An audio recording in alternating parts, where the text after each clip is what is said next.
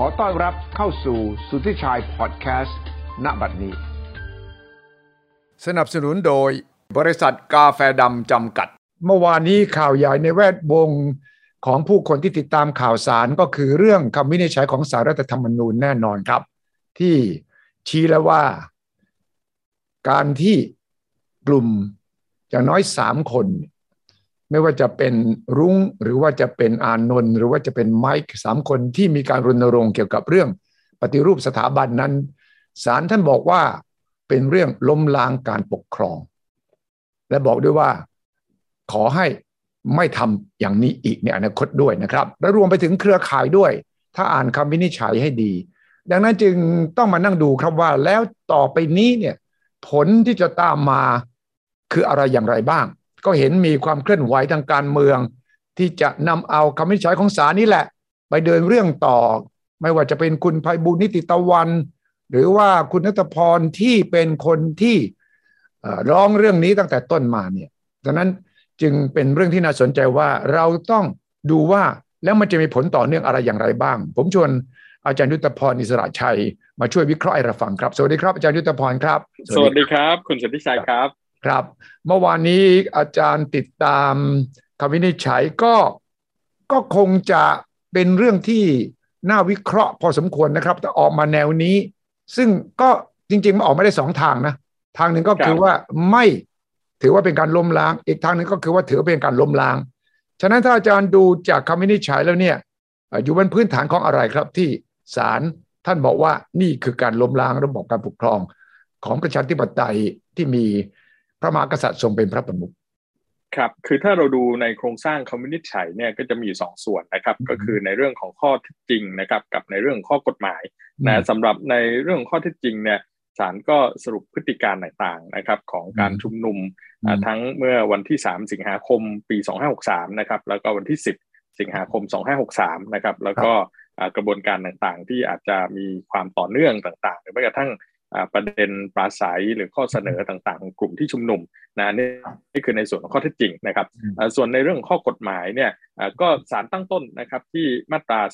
49 ในรัฐธรรมนูญนะครับ ซึ่งก็เป็นเรื่องที่เกี่ยวข้องกับการล้มล้างระบอบการปกครองนะครับ ซึ่งตรงนี้เนี่ยศาลก็ไปวินิจฉัยถึงเรื่องของการใช้สิทธิเสรีภาพนะซึ่งประเด็นเรื่องสิทธิเสรีภาพนั้นก็เป็นประเด็น ที่เป็นข้อโต้แย้งนะครับของทางผู้ถูกฟ้องนะครับแล้วก็ศาลก็ไปวินิจฉัยว่าสิทธิเสรีภาพนั้นเนี่ยก็อาจจะมีทั้งการใช้ได้โดยทั่วไปนะครับครับหรือว่าการใช้สิทธิเสรีภาพที่กำหนดไว้ในรัฐธรรมนูญแต่ว่าทั้งหมดทั้งมวลเนี่ยมันต้องอยู่ภายใต้เงื่อนไขก็คือ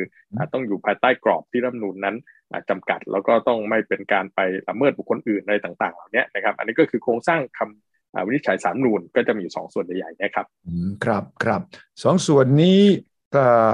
คำโต้แย้งจากของทั้งสามคนเนี่ยก็ยืนยันว่าเป็นการเสนอปฏิรูปไม่ใช่เป็นการล้มล้าง ซึ่งศาลเนี่ยท่านก็ยืนยันชัดเจนใช่ไหมครับว่า นี่ไม่ใช่แค่ปฏิรูปใช่ไหมหรือยังไงคือในคำวินิจฉัยศาลเนี่ยศาลท่านไปมองถึงเรื่องเจตนานะฮะเพราะในคำวินิจฉัยเนี่ยเขียนว่ามีเจตนาที่ปิดบังซ่อนเร้นอะไรเงี้ยนะครับ ซึ่งอันนี้ก็แน่นอนว่า ก็ศาลนั้นก็บอกมีการพิสูจน์อะไรกันมาไต่สวนกันมานะครับ แต่ว่าทางฝั่งผู้ถูกร้องเนี่ยวันนี้เขาก็บอกว่าเขาอยากจะขอให้ไต่สวนเพิ่มเติม แต่ว่าศาลก็ไม่อนุญาตแล้ว เพราะว่าให้เหตุผลว่าได้มีการไต่สวนนั้นมาประมาณปีหนึ่งแล้วนะครับ เพราะนั้นตรงนี้ก็ก็เป็นสิ่งที่ปรากฏอยู่ในคำวินิจฉัยนะครับครับครับ สิ่งที่จะตามมาก็จะเป็นบรรทัดฐานสิครับอาจารย์ ครับใช่ครับก็คือ ณวันนี้เนี่ยถามว่าคำวินิจฉัยสารรัฐนูนเนี่ยก่อให้เกิดคำถามมากมายเลยนะครับหลายคนก็ถามว่าเอ๊แล้วตกลงถ้าไม่ปฏิบัติตามจะมีผลยังไงนะหรือคำบังคับสารรัฐนูนจะเป็นยังไงนะครับ คือต้องเรียนงี้ครับว่าสารรัฐนูนนั้นเนี่ยเป็นการพิจารณาวินิจฉัยในเรื่องคดีทางรัฐธรรมนูญนะคราวนี้พอเป็นคดีทางรัฐธรรมนูญนั้นเนี่ยก็จะมีเพียงแค่คำสั่งให้เลิก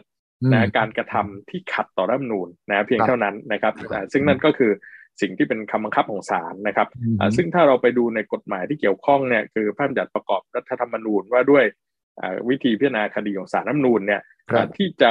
มีคำบังคับที่สุดก็คือมาตรา 74 เท่านั้นเองครับ ในกรณีที่ศาลเห็นว่าจำเป็นนะฮะศาลอาจจะออกคำบังคับได้นะโดยมอบให้องค์กรหน่วยงานรัฐ หรือว่าบุคคลเนี่ยนะไปปฏิบัตินะครับ แล้วก็ให้รายงานการปฏิบัติ หรือให้รายงานข้อขัดข้อง คือหมายถึงว่า ถ้าไปทำแล้วอะไรที่เป็นปัญหาอุปสรรคหรือทำไม่ได้อะไรได้เท่านั้นนะครับ อันนี้คือคดีทางรัฐนูนส่วนที่หลายคนว่าโอ้จะไปถึงขั้นมีโทษอะไรต่างอันนั้นต้องไปว่าในคดีอาญานะครับ หรือว่าอาจจะเป็นเรื่องของคดีแพ่งที่เกี่ยวเนื่องคดีอาญานั้นก็ว่าไป แต่ว่าคำวินิจฉัยสารรัฐธรรมนูญนั้นเนี่ยก็มีโอกาสนะฮะหรือมีความเป็นไปได้สูงที่อาจจะมีการหยิบยกเป็นพยานหลักฐานนะครับ ในคดีอาญาที่เกิดขึ้นมาก่อนหน้านี้คือจริงๆแล้วเนี่ยการชุมนุมของ บรรดาผู้ถูกฟ้องวันนี้ก็เป็นคดีอาญาที่ที่อยู่ในชั้นกระบวนการยุติธรรมอยู่นะฮะตอนนี้นะครับเพราะนั้นอาจจะมีการไปหยิบยกเป็นพยานหลักฐานหนึ่งก็ได้ หรือว่าถ้ามีคดีที่จะเกิดขึ้นใหม่ในอนาคตเนี่ยก็จะหยิบยกคำนิจฉัยของศาลรูนไปเป็นพยานหลักฐานหนึ่งก็ได้นะส่วนศาลอาญาศาลแพ่งท่านจะว่าอย่างไร อันนั้นก็เป็นดุลพินิจของท่านนะครับครับ แต่ว่าคำวินิจฉัยของศาลรัฐธรรมนูญเนี่ยระบุไว้ในกฎหมายไม่ใช่หรอครับว่าผูกพันกับทุกองค์กร ผูกพันทุกองค์กรของรัฐ แต่ว่าไม่ได้ผูกพันฝ่ายตุลาการนะครับ ฝ่ายตุลาการถือเป็นอีกอำนาจอธิปไตยอำนาจหนึ่งครับนะเพราะนั้นเนี่ยถ้าศาลน้ำนูนเนี่ยไปผูกพันถึงศาลยุติธรรมด้วยเนี่ยอันนี้จะเป็นปัญหาเรื่องเขตอำนาจศาลเลยนะครับ อืมครับครับ ดังนั้นสิ่งที่จะตามมาก็คือผมเห็นฝ่ายการเมืองโดยเฉพาะพรรคพลังประชารัฐเนี่ยก็จะเดินหน้าต่อโดยอ้างคำวินิจฉัยของศาลรัฐธรรมนูญเนี่ย จะไปยื่นเช่น เสนอยุบพักมากระทั่งพักเก้าไกลหรือว่ากลุ่มการเมืองอะไรต่างๆ นานาเนี่ย อาจารย์คิดว่า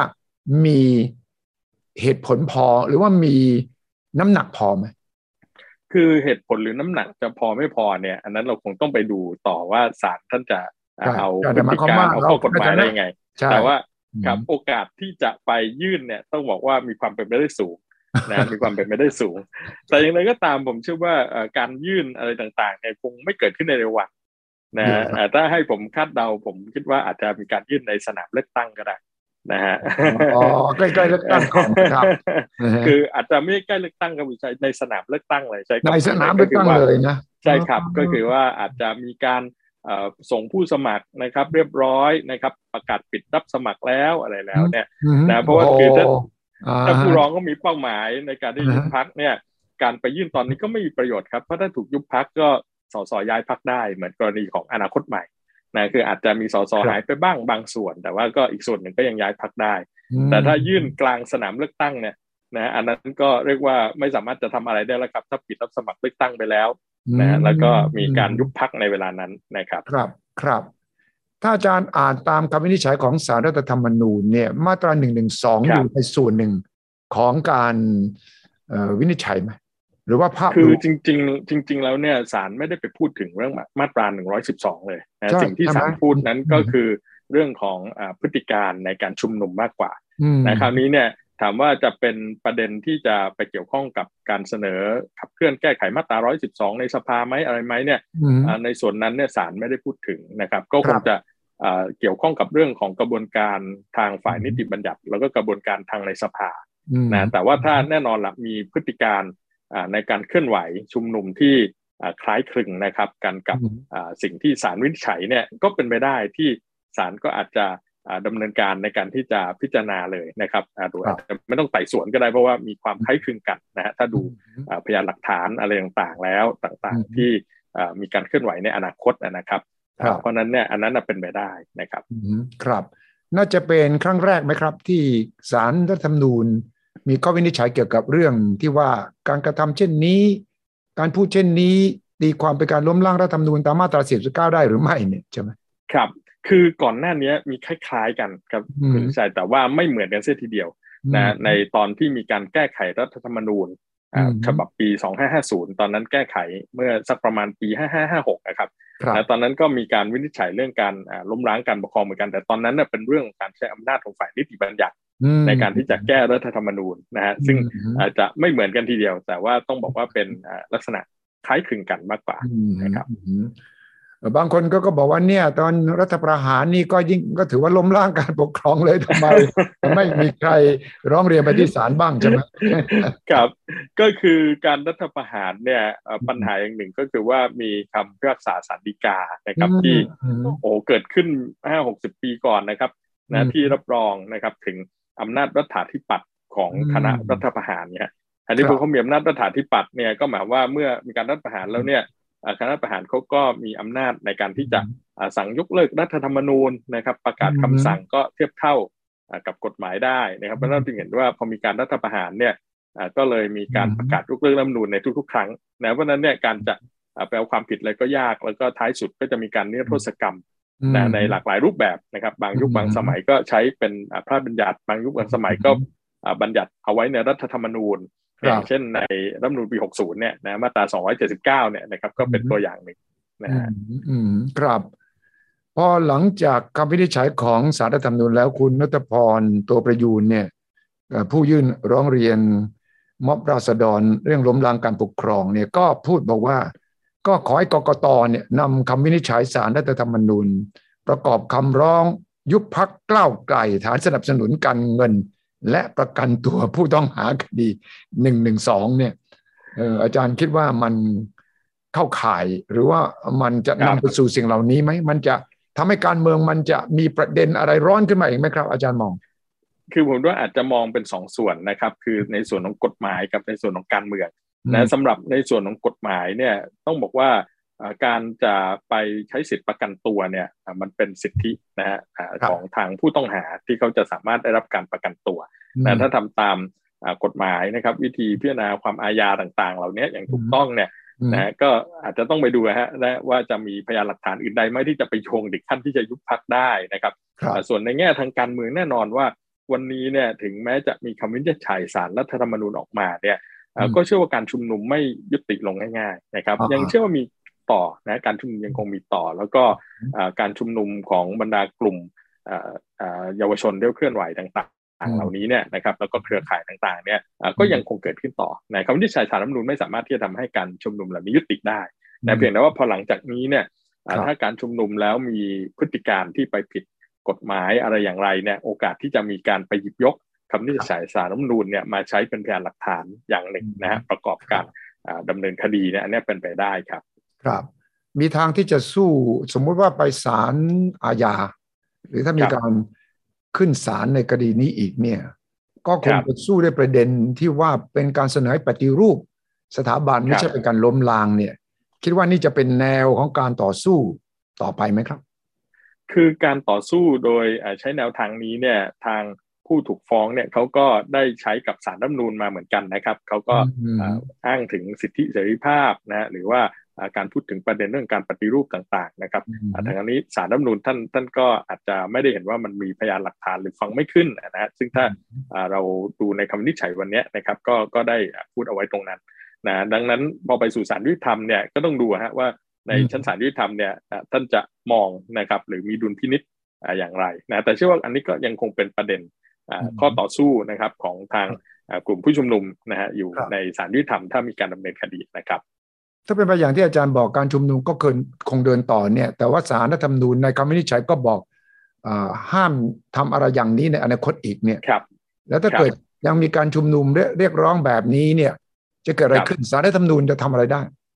ก็มีโอกาสครับที่ศาลจะออกคำบังคับอย่างที่เรียนสุดที่ชัยว่าอยู่ในมาตรา 74 นะของ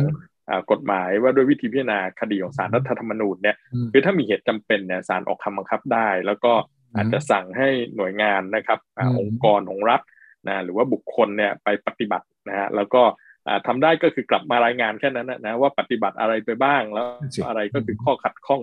นะทำได้แค่นั้นครับ อันนี้คือคดีทางรัฐมนูญนะส่วนถ้าอาจจะไปว่าทางอาญานะฮะหรือถ้ามีกรณีความเสียหายอื่น ก็จะเป็นเรื่องทางแพ่งด้วย อันนั้นก็เป็นเรื่องศาลยุติธรรมไปครับครับสารธรรมนูญในอดีตก็ไม่เคยมีกรณีคล้าย ๆ กันว่าสั่งไป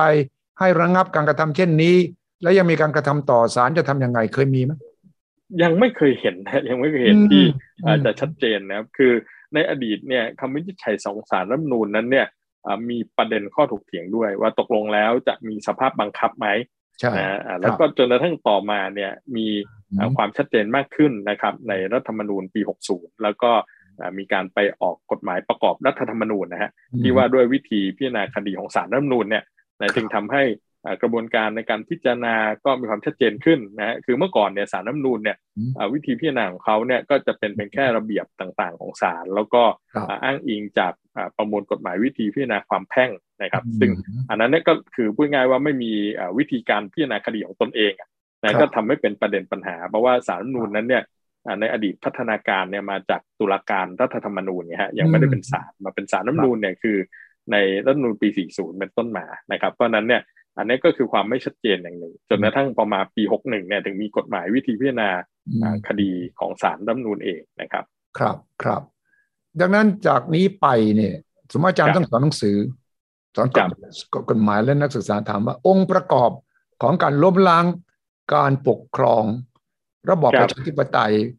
ที่มีกษัตริย์พระมหากษัตริย์เป็นประมุขเนี่ย องค์ประกอบมันจะต้องมีอะไรยังไงบ้างเนี่ย มันก็จะมี มีคำถามพอสมควรนะครับ อย่างนี้ถือว่าเข้าองค์ประกอบไหมอย่างนี้ถือว่าไม่เข้าไหมใช่ไหมครับอันนี้พอดีผมไม่ได้สอนวิชานิติศาสตร์ผมกำลังผมกำลังจะถามอาจารย์ที่สอนวิชารัฐธรรมนูญนะรัฐศาสตร์นะเพราะว่ารัฐศาสตร์ก็อย่างหนึ่งใช่ไหมแล้วพอรัฐศาสตร์ตีความอยู่ในถ้อยคำในรัฐธรรมนูญก็อีกอย่างหนึ่งแล้วมันก็จะมีรายละเอียดทาง การตีความทางการเมืองพอสมควรใช่ไหมครับ ครับ ใช่ใช่ครับใช่ครับ ก็คงจะต้องมีรายละเอียดต่างๆนะฮะแล้วก็คือสารรัฐธรรมนูญเนี่ยท่านก็วินิจฉัยโดยใช้ตัวรัฐธรรมนูญนะครับเป็นหลัก ซึ่งในรัฐธรรมนูญเนี่ยก็จะเป็นลักษณะที่เราเรียกว่ากฎหมายมหาชนนะครับคราวนี้เนี่ยนะพอไปสู่ความผิดทางอาญาเนี่ยนะครับความผิดทางอาญาเนี่ยเราถือว่าเป็นกฎหมายเอกชนนะครับเพราะนั้นเนี่ยตรงนี้เนี่ยก็อาจจะต้องไปดูนะครับว่าหลักกฎหมายจะ วางไว้อย่างไรอะไรต่างๆเหล่านี้ซึ่งก็เป็นประเด็นข้อถกเถียงกันในทางวิชาการเยอะฮะ ครับครับครับ อืม แล้วอย่างนี้ต่อไปเนี่ยในแวดวงวิชาการแวดวงการเมืองเนี่ย เรื่องนี้ก็จะเป็นประเด็นที่สำคัญพอสมควรเพราะว่าพรรคการเมืองไหนมีนโยบายเกี่ยวกับเรื่องกฎหมาย เรื่องมาตรานั้นมาตรานี้ แล้วก็แน่นอนก็ถกเถียงกัน เห็นด้วยไม่เห็นด้วยตอนนี้สังคมไทยก็แบ่งเป็นหลายฝ่าย ฝ่ายนี้บอกว่า ไอ้กฎหมายนี้แตะไม่ได้เลย อีกฝ่ายนึงบอกว่ามันต้องแก้มันต้องปรับปรุง อีกฝ่ายนี้ที่กลางๆก็บอกว่าก็ลองดูกันสิมาตั้งวงคุยกันเนี่ย มันจะนำไปสู่อะไรครับคำวินิจฉัยของศาลวันนี้ คือการแบ่งขั้วทางการเมืองเนี่ย หรือที่เราเรียกว่า political polarization เนี่ยนะครับเป็นสิ่งที่เกิดขึ้นในสังคมไทยมายาวนานละนะและโดยเฉพาะอย่างยิ่งเนี่ยในช่วง 15 ปีที่ผ่านมานะฮะคือนับตั้งแต่ 2548 มาเนี่ย ภาวะของการแบ่งขั้วทางการเมืองเนี่ยมันชัดเจนมากขึ้นเรื่อยๆนะแล้วก็การแบ่งขั้วทางการเมืองตรงเนี้ยคือถ้าถามว่าเป็นปกติของระบอบประชาธิปไตยไหมต้องบอกเป็นปกตินะครับ เพราะว่าในระบอบประชาธิปไตยเนี่ยถ้าไม่มีการแบ่งขั้วทางการเมืองสิอันนี้เป็นเรื่องที่แปลกนะทั้งในเชิงของปรัชญาการเมืองก็ดีในเชิงของพัฒนาการในเรื่องของความคิดทางการเมืองเนี่ยการแบ่งขั้วทางการเมืองถือว่าเป็นปกติเลย แต่สิ่งที่จะทำให้การแบ่งขั้วทางการเมืองนั้นเป็นปัญหาเนี่ยมันมีองค์ประกอบอยู่ 2 ประการนะฮะหนึ่งก็คือว่าการไม่ยอมรับความคิดเห็นที่แตกต่างนะอันนี้ก็จะทำให้เป็นปัญหา เพราะว่าท้ายที่สุดมันก็อาจจะนำพามาซึ่งการใช้ความรุนแรงนะฮะหรือแม้ทั้งวัฒกรรมความเกลียดชัง hate speech อะไรต่างๆ เหล่านี้นะครับกับอีกประการหนึ่งก็คือว่ากระบวนการในการที่จะปิดกั้นกดทับนะฮะในเรื่องการแสดงออกหรือใช้สิทธิเสรีภาพ นะอันนี้ก็จะเป็นอุปสรรคอย่างหนึ่งกัน ที่จะทำให้ท้ายที่สุดเนี่ยการแบ่งขั้วทางการเมืองแทนที่มันจะเป็นธรรมชาติของประชาธิปไตยเนี่ยมันอาจจะทำให้กลายเป็นปัญหาของประชาธิปไตยได้นะครับเพราะนั้นเนี่ยณวันนี้การมีพื้นที่ในการพูดคุยเนี่ยน่าจะเป็นทางออกที่ดีกว่าสำหรับสังคมไทยครับครับ การที่คุณรุ่งบอกว่าเมื่อไม่มีการไต่สวนเพิ่มเติมที่เรียกร้อง ก็ขอเดินออกมาแล้วก็ ไม่ไม่รับฟังการอ่านคำวินิจฉัย กับตัวแทนของคุณไม้กับคุณอานนท์ก็บอกเหมือนกันใช่ไหมครับว่าเดินออก มีผลมีความแตกทำให้เกิดผลอะไร แตกต่างไปจากฟังหรือไม่ฟังไหมครับ คือผลในทางกฎหมายไม่น่าจะมีอะไรที่ต่างนะครับ เพราะวันนี้เราก็เห็นได้ว่าเมื่อสารน้ำนูนนั้นได้อ่านคำวินิจฉัยจบเนี่ยก็ได้มีการย้ำในประเด็นนี้ทางนะว่าทางผู้ถูกฟ้องเนี่ยได้ออกจากห้องพิจารณาคดีเนี่ยนะครับ ซึ่ง เป็นไปโดยความสมัครใจแล้ววันนั้นก็ถือว่าไม่ได้เป็นการอ่านรับหลังนะฮะผู้ถูกฟ้องอะไรต่างๆนะครับ แต่ว่าในทางการเมือง อันนี้ก็จะมีผลที่อาจจะนำไปสู่การวิพากษ์วิจารณ์ต่อนะครับ ถึงเรื่องของความชอบธรรมของคำวินิจฉัยความชอบธรรมของสารรัฐนูนอะไรต่างๆเหล่านี้นะครับ ที่จะออกไปสู่การเคลื่อนไหวต่อในสัปดาห์นอกสารรัฐนูนนะครับอืมแต่ว่าถ้าสมมติว่าอย่างที่อาจารย์ยุทธพรบอกเอ่อคงไม่สามารถ ทำให้การเคลื่อนไหวของคนกลุ่มนี้เอ่อยุติลงได้ครับ ก็จะนำไปสู่อะไรก็ตำรวจก็จะเดินหน้าที่จะทำอย่างที่ตำรวจทำมาตลอด แต่ก็จะมาฟ้องในศาลศาลปกติ ไม่ใช่ศาลรัฐธรรมนูญ มันมีครับจะมีประเด็นอะไรที่จะกลับไปศาลรัฐธรรมนูญอีกไหมครับ คือจะมีประเด็นที่อาจจะกลับไปสู่รัฐธรรมนูญอีก ถ้ากลุ่มที่เคลื่อนไหวไม่ใช่กลุ่มเดิม ไม่ใช่เครือข่ายเดิมอ๋อคือวันเนี้ยอืมในคำวินิจฉัยสารรัฐธรรมนูญเนี่ย ห้ามผู้ถูกฟ้องและเครือข่ายนะเคครืรัอบข่ายอืมอ่าเพราะฉะนั้นเนี่ยก็หมายความว่าถ้าอ่ายังมี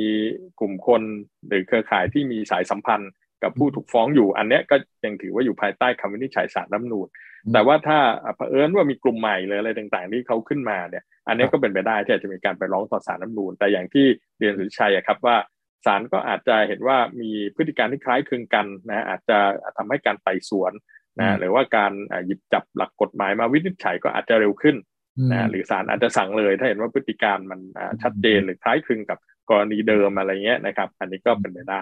แต่ส่วนในทางอาญานั้นเนี่ยอ่าหลายคนก็ตั้งคำถามครับว่าจะมีการหยิบจับเอาคำวินิจฉัยวันเนี้ยไปดำเนินคดีต่อเลยได้ไหมใช่ไหมนะได้ซึ่งไหมครับ ได้ไหมมีคนไม่ได้คนตั้งข้อสังไม่ได้ตั้งข้อสังเกตไม่ได้ใช่ไหมครับ ไม่ได้ครับ เพราะว่าอืมพฤติการในการกระทำเขายังไม่เกิดนะครับ แต่ว่าถ้าหลังจากเนี้ยมีพฤติการในการกระทำที่เกิดขึ้นนะเช่นอ่ากลุ่มเดิมก็ไปเคลื่อนไหวอีก แล้วการเคลื่อนไหวของเขาอ่ามันเข้าองค์ประกอบนะฮะของความผิดตามกฎหมายเนี่ยอันเนี้ยก็เป็นไปได้ที่อย่างที่เรียนนะครับ อาจจะมีการไปอ่าดำเนินคดีทางอาญานะครับอ่าหรืออาจจะมีทางแพ่งด้วยแล้วก็แล้วแต่พฤติการว่าจะไปอืมเกี่ยวทางแพ่งด้วยไหม นะอ่าเป็นคดีอ่าแล้วก็อาจจะมีการหยิบยกเอาคำวินิจฉัยสารรัฐธรรมนูญเนี่ยไปเป็นพยานหลักฐานประกอบมนะฮะครับครับคำวินิจฉัยที่พูดถึงเครือข่ายเนี่ย หมายถึงเครือข่ายอะไรไม่ได้ระบุนะครับ แต่ว่าคือเพราะว่าคือผมก็จะว่าศาลคงหมายถึงบรรดากลุ่มขบวนการเคลื่อนไหวทางสังคมนะฮะที่อืมที่เกี่ยวข้องอะนะครับอ่าอืมกับอ่าทางกลุ่มผู้ ชุมนุมทั้งเหตุการณ์สองเหตุการณ์นะครับ ก็อืมอ่ามีหลายกลุ่มนะครับนะที่เขาอ่าชุมนุมกันอ่าอืมตั้งแต่ปีหกสามถึงหกสี่นี้นะคครัรับบอืมครับ ดังนั้นในลักษณะอย่างนี้เนี่ย เมื่อคุณครับนุตพรสามารถยื่นอย่างนี้ได้ ประชาชนใครครับก็ยื่นได้ใช่ไหมครับ ที่จะให้ตีความอย่างนี้ ใช่ใช่ครับ คือประเด็นนี้เนี่ยเป็นข้อถกเถียงกันในอ่าการวิจัยสารรัฐธรรมนูญเมื่อ การแก้รัฐธรรมนูญ 50 นะที่เราคุยกันเมื่อสักครู่นะครับครับอ่าในตอนนั้นเนี่ยก็ถกเถียงกันว่าตกลงแล้วต้องยื่นผ่านอายการสูงสุดไหม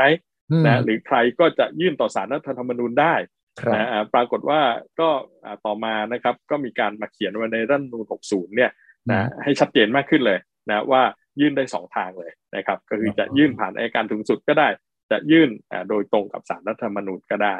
อืมในคำอ่านคำวินิจฉัยนี้ศาลก็เริ่มต้นในประเด็นนี้ใช่ไหมผม ใช่ใช่ครับใช่ไหมครับก็เริ่มด้วยประเด็นเนี้ยแล้วก็ศาลก็ย้อนกลับไปพูดถึงอ่าคำวินิจฉัยเดิมในอ่าเรื่องการแก้ไขรัฐธรรมนูญในคราวนั้นครับ อืมครับ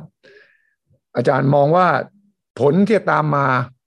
ครับการเมืองจะเป็นยังไง ในภาพรวผมมคิดว่าการเมืองก็คงจะเอ่อไม่ง่ายเลยที่จะทำให้การชุมนุมนั้นยุตินะครับ หรือว่าเอ่อเรื่องความขัดแย้งทางการเมืองนั้นเนี่ยบรรเทาเบาบางลงอืนะมเพราะว่าเอ่อยิ่งมีคำวินิจฉัยสารรัฐธรรมนูญออกมาเนี่ยเอ่ออย่างที่บอกครับประเด็นข้อกฎหมายอาจจะ ยุตินะครับ แต่ว่าประเด็นในเรื่องทางการเมืองไม่ยุติง่ายๆนะครับแล้วก็จะมีการไปเคลื่อนไหวอะไรกันต่อแน่นอนครับอ่ากลุ่มผู้ชุมนุมเขาก็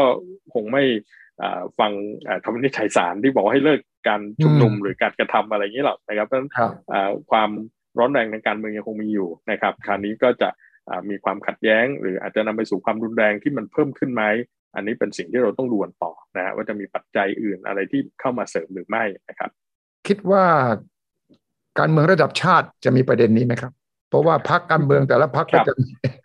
เขาจะยืนอยู่ผมก็เชื่อว่าซีกเหมือนกันนี่ผมผมเชื่อว่ามีนะเชื่อว่ามีอืมเพียงแต่ว่าอืมอ่าโทนของแต่ละพักอาจจะไม่เหมือนกันนะครับอืมคือในพักฝ่ายค้านด้วยกันเนี่ยอ่าเขาก็ไม่ได้บอกว่าเขาจะเป็นโทนเดียวกันหมดนะครับเพียงแต่ว่าเขาเป็นแนวร่วมทางอุดมการณ์อืมนะฮะแต่ว่าอาจจะมีบางพักซึ่งเขาก็อาจจะอ่าอ่าอืมมีอุดมการณ์ที่ ใกล้เคียงกันกับกลุ่มอืมผู้ชุมนุมอะไรเงี้ยนะก็อาจจะมีการเคลื่อนไหวต่างอืมนะฮะอืมครับดังนั้นก็ก็จะกลายเป็นประเด็นถกแถลงเอ่อของพรรคการเมืองด้วย แล้วก็ของกลุ่มที่เคลื่อนไหวด้วยของกลุ่มที่ต่อต้านการเคลื่อนไหวนี้ด้วยใช่ไหมครับๆแน่นอนครับแน่นอน เพราะว่าอ่าอย่างที่เรียนคุณชัยว่าการแบ่งขั้วทางการเมืองในประเทศไทยไม่เคยหายไปไหนเลยนะ 15 ปีที่ผ่านมานะครับ แล้วก็ มีแต่การแบ่งขั้วเนี่ยมันจะยิ่งชัดเจนมากขึ้น แล้วก็อย่างที่บอกครับพอปัจจัยต่างๆเนี่ยมันไม่เอื้อมหน่วยยิ่งทำให้การแบ่งขั้วเนี่ยมันกลับกลายเป็นปัญหาทางการเมืองนะครับครับ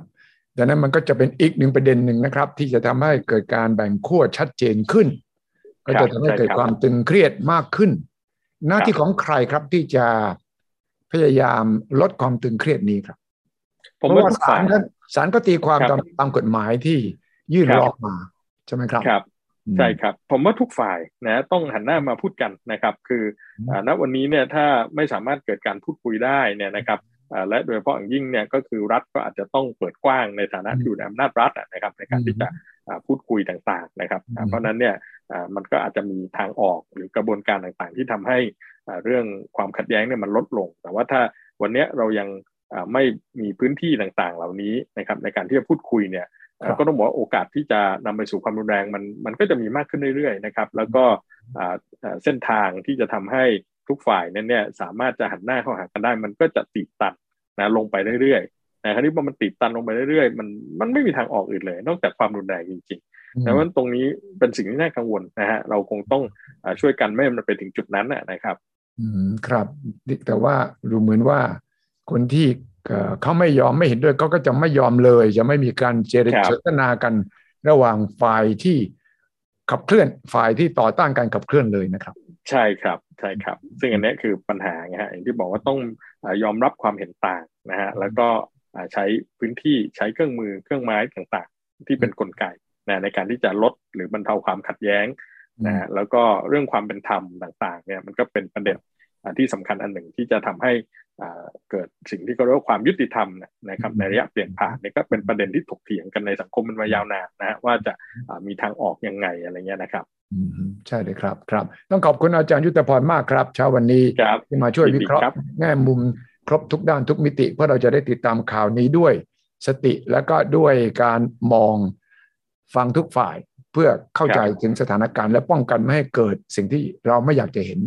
เรื่องความรุนแรงในบ้านเมืองนี้นะครับ ขอบคุณมากครับอาจารย์ยุทธพรครับ สวัสดีครับครับยินดีครับ สวัสดีครับ